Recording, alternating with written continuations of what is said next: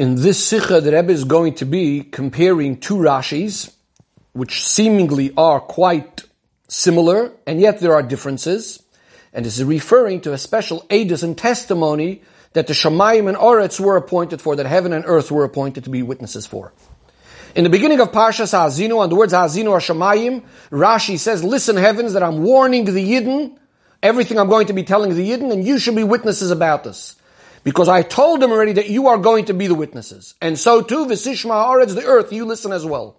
Why is it that heaven and earth are going to be the witnesses? Moshe Rabbeinu says, I'm a human being. I'm going to be passing away. If Yidden should come along one day and say, we never accepted this bris, this covenant on ourselves, who is going to come and contradict them? This is why he's making Shemayim and Eretz the witnesses, because they exist forever. Another point, says Rashi, that if the Yidden are going to do what they're supposed to, then the Adis are going to come and reward them. The grapevine will give its fruit, the earth will give its produce, the, the, the, heavens will give its due, and so on. And if not, then the, then the witnesses are going to be the first to punish them, holding back the rain and so on. Why does Rashi have to say this? Because the Parshas Ha'azinu itself is mainly Hashem speaking to the Bnei Yisrael. So why is he saying Ha'azinu Hashemayim? The heavens shall listen. So Rashi says that he's telling them to be witnesses. Why should they, why specifically them? So Rashi gives us the reasons why the heavens and earth are the best witnesses. Now let's compare this to a Rashi in the end of Parshas Nitzavim. There it says Moshe Rabbeinu is speaking to the Yidden and says to them, I'm making today heaven and earth witnesses on you. There Rashi also gives two explanations. The first one, similar to our first explanation. Rashi says because they exist forever, and if anything bad happens, they will be the witnesses that I've warned you already. Another Pirush Rashi says, Hashem says to the Yidden, look up to the heavens. Did they ever change what they are supposed to do? Did the earth ever change what it's supposed to do? They are not being rewarded, they are not being punished, and yet they do what they're supposed to. You, that you're being rewarded and punished, surely you should be keeping Torah and mitzvahs. So the Rebbe says, first of all, if Rashi explained already why heaven and earth are witnesses, why does he need to explain it again? Even if he wants to explain it again, let's compare the two Rashis. In both Rashis, the first Pirush is very similar. But, in Parshas Nitzavim, he says it very briefly, that heaven and earth exist forever. So if anything bad happens, they will be the witnesses that I warned you. In our Parsha, suddenly he's elaborating because I'm a human being and I'm gonna die, and they might come and deny. If there's any arichos needed, that should be the first time Rashi says it. Now let's compare the second Pirush in both Rashis. Now, in Parshas Nitzavim, Rashi said, look up to the heavens, did they ever change the things that they're supposed to do and so on. So we understand why that Pirush is not brought in our Parsha, because there, Moshe Rabbeinu was speaking to Bnei Yisrael, so he's telling the Bnei Yisrael to look up to the heavens and earth. Here he's speaking to the Shamayim, so that wouldn't make sense. But the second Pirush that Rashi brings in our case, that if the Yidden are going to do the right thing, the heavens and earth are going to reward them, or Chas v'shalom punish them, that could have been said in Parshas Nitzavim the first time we have this witness thing. So why does Rashi only say it over here? The Rebbe also asks, why does Rashi use the expression? Um, oh, sorry, first of all, why does Rashi say that Moshe Rabbeinu, that Moshe Rabbeinu is telling the Shemayim Va'aretz that I told the Yidden already that you are going to be witnesses. Why is that relevant for the Shemayim and Aretz to know that? And also the Rebbe asks, why does Rashi say that if the Yidden are going to say we never accepted the bris, why doesn't he say they never accepted Torah and mitzvahs and so on and so forth? In order to understand all of this, the Rebbe says, we first need to understand something else.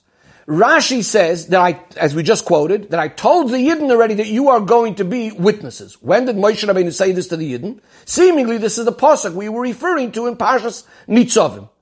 But seemingly, this is actually not the same thing that Moshe Rabbeinu told the Yidden then, for which Shemayim and Aretz are witnesses. Then it was a general idea about accepting Torah and mitzvahs.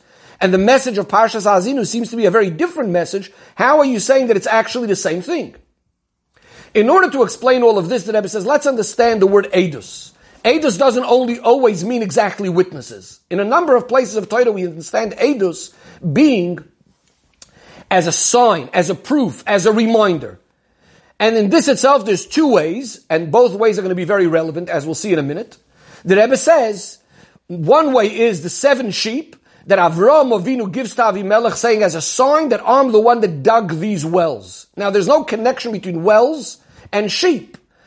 but they decided that this will be our reminder. We understand in this case, it, not necessarily these sheep have to last forever either. As long as we made up, this is going to be a sign. Another example of a sign, slightly different. In this case, it's more of a connection already. Yaakov sets up a mound of stones between him and Lavan, saying, this is going to be a reminder that we stay separate from each other. Now, a mound of stones, we can understand already that it actually indicates what it's a sign for.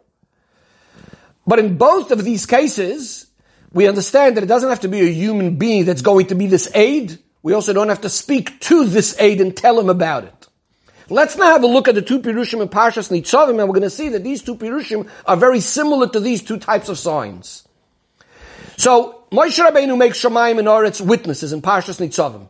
There's no question why specifically these things. You can decide about anything that will be a witness.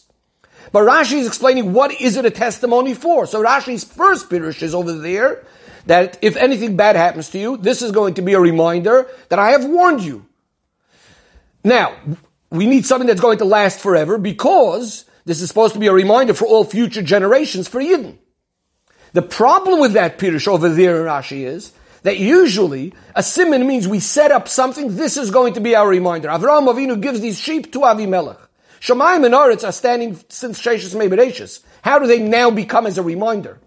And this is why Rashi gives another Pirush over there and says, look at the heavens, did they ever change the way they're supposed to act? In other words, this is already a different kind of sign, more like the mound between Yaakov and Lavan, where it has a direct connection between the thing that it's being aided for. We look at the Shemaim and Aretz, and that's a reminder that we should be acting in a way how is appropriate, just like the Shemaim and Aretz act. The problem with this Pirush is that then why does it say Hayidoisi Bachem Hayoim? Hayoim is usually when you're deciding to make it as a sign from now onwards. The fact that we look to the heavens, that was always possible, and that has nothing to do with the new testimony being given now. But again, the point in both of these simonim is, as we said before, you don't need human beings for this. The person doesn't, and the thing doesn't even have to know that it is a sign. We come to our parsha, suddenly Moshe Rabbeinu is speaking to the Shamayim. He's saying you should listen. That means here we're speaking already not just as a reminder or a proof, but this is proper edus.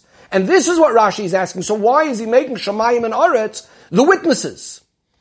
And Rashi says, number one, he says, because I'm a human being and I'm going to die, and the Yidden are going to say we never accepted the bris, so we need the Shemayim and Aretz that are going to be here forever. But the question is still, how is that going to be of any benefit? In other words, what's going to be properly the whole idea of Adis is that it should have some sort of effect on the person that the Adis is uh, being for. And this is why Rashi says a second point. It's not another Pirush. It's further explaining that these Adis are going to be available, that if the Yidden don't do what they're supposed to, then they're going to be the one punishing the Yidden. And based on this, we now understand another idea. Usually, the concept of warning in front of Adis is not just to be able to punish the person and say, we warned you. It's also the person should know about it in advance. He knows the seriousness of what's going to happen. So how does that happen, take place over here? This is why Rashi says, I told the Yidden that you're going to be the witnesses. In other words, they're aware of all of this. Says the Rebbe, now that we understand that the Edis in the end of Pashas Nitzovim is only relevant to the whole idea of Torah and mitzvahs generally, so that he, we can understand that over there we didn't need proper Adis itself. In other words, the main idea over there is as a reminder that for the inyanim of Torah and mitzvahs, no one's ever going to deny that the Abishter gave Torah and mitzvahs, but we need a reminder for Torah and mitzvahs and punishment and so on and so forth. Whereas it comes to our parsha, we're here, we're already being given many more details. And the Divrei Habris, here the Yidden can come along and say, maybe we never accepted a covenant on ourselves, and the details. A simon itself is not going to be enough. This is why we actually need proper edus to remo- tell the Yidden, no, you took it all upon yourself and you need to do all the details. The Rebbe now goes into a few other fascinating things in this Rashi, and very briefly, the first point the Rebbe says a halacha idea. The Rebbe says seemingly Rash and the pasuk says Hazinu Hashamayim v'Sishma Haaretz. These two witnesses are hearing very different things. One is Hazinu, one is v'Sishma. With Edus, they need to be exactly the same. So the Rebbe says this is why Rashi actually only quotes from the word, pasuk, the words Hazinu Hashamayim, and Rashi says, and you be witnesses. Later on in the Rashi says, also the earth. In other words, according to Rashi, they're actually two separate sets of witnesses, and therefore they don't have to be identical. Each one is a separate set of witnesses for itself. Another point in halacha the Rebbe says, Moshe Rabbeinu is making them witnesses. How do we know that they ever agreed and they're interested in being witnesses? So Rashi says, I told them already, I told the Yidden that you're going to be witnesses. Who is Rashi referring to? The Rebbe says, really, when we say uh, that, that this is coming in continuation to something I told the Yidden, it's not the pasuk that we mentioned before in the end of Parshas Nitzavim, rather a pasuk in the end of Parshas Vayelech, where the pasuk says that Moshe Rabbeinu gathers all of the elders of the Yidden and he tells them that I'm going to make heaven and earth witnesses. Ah, so it's being done in front of Beis Din. Din could force these witnesses, heavens and earth, to become witnesses. Finally, the Rebbe concludes in Yenishal Torah, the difference between Parshas Nitzavim and Parshas Azinu, why there we only need a proof, a general idea, and here we need proper edus. The Rebbe says, in Parshas Nitzavim, when we speak about general Torah and mitzvahs, it's never possible that a Yid will completely deny Torah and mitzvahs. A Yid wants to completely separate himself from the Abishter. He convinces himself he's still a good, fine Yid and so on and so forth. So for this is enough, a sign, a reminder. And the reminder again is in two ways. Either if something bad happens, there'll be a reminder that you were warned about this. In other words, this is the general idea telling you you're becoming separated from the Abishter. A second sign is according to Rashi's second Pirush in Parshas Nitzavim, is look up at the heavens and earth and remember how you're supposed to be acting. This is a Seider, in a positive way, in fulfilling Torah and mitzvahs. But in our Parsha would speak about making a bris. In other words, not only just generally doing Torah mitzvahs, but really being strong in all inyanim of Torah mitzvahs and with all the details, we need proper edus. Why edus? It's explained in Chassidus that the idea of edus is on something that's not revealed, something we don't know about. We need edus, something that is very, very concealed.